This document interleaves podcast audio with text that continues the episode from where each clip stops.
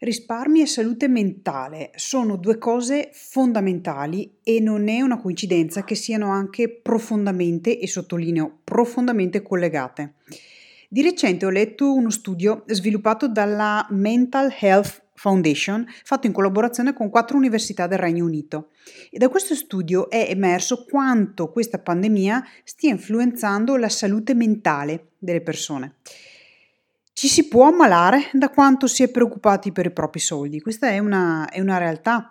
Perché? Perché questo è uno stress che va a sommarsi alla preoccupazione per la salute e per il proprio lavoro anche magari, che può essere precario in questa fase.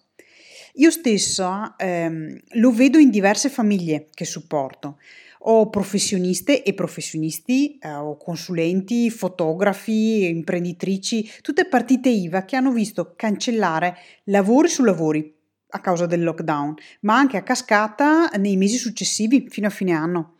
E sono condizioni estremamente sfidanti che mettono a durissima prova anche la propria visione del futuro o addirittura la propria identità. Secondo me è importante parlare apertamente di questo disorientamento perché se poco già si parla della fragilità fisica delle persone, praticamente siamo al nulla assoluto su quella mentale, anzi è visto come un tabù. Per chi sta affrontando situazioni di particolare stress mentale, è importante riportare la propria visione sul presente, perché il futuro ha troppe incognite, ha troppe variabili, ci si sente persi, ci si sente travolti.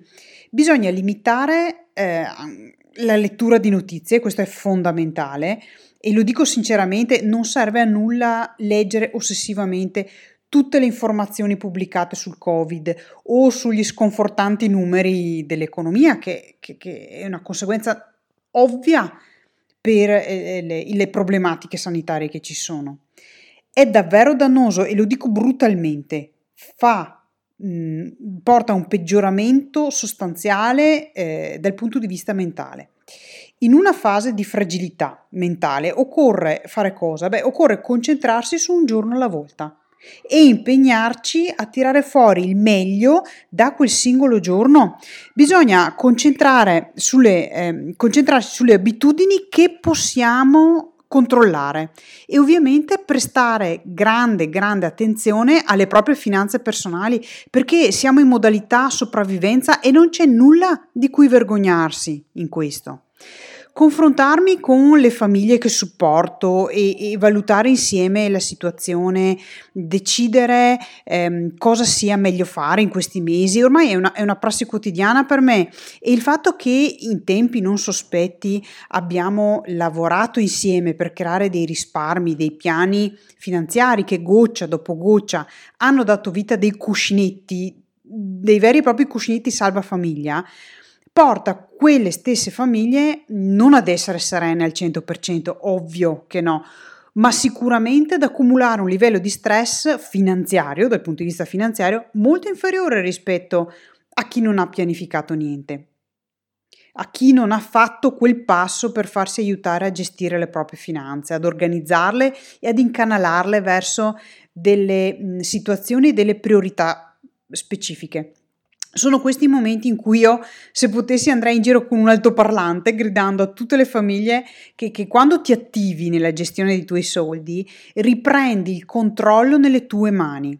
E questo primissimo passo, già questa presa di posizione, ha un forte impatto sulla salute mentale.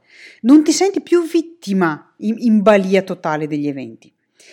Eh, restare immobile non ti tiene a galla questa purtroppo è la verità. E se sei, come è normale, molto preoccupata dal futuro, beh, innanzitutto sappi che non sei sola, e che la tua preoccupazione ha senso di esistere, cioè eh, non c'è da vergognarsi, è normale essere preoccupati ed è anche sano, ma è anche possibile avanzare, cioè procedere anche in queste condizioni se ti fai aiutare eh, dalle persone giuste. E ti lascio con questo messaggio nel caso in cui nessuno te lo abbia ancora detto. Sappi che sei bravissima, che stai facendo del tuo meglio con quello che hai e con le energie di cui disponi e per questo io sono molto molto fiera di te. Ti abbraccio forte. Ciao da Virginia Busato, la pianificatrice finanziaria delle donne.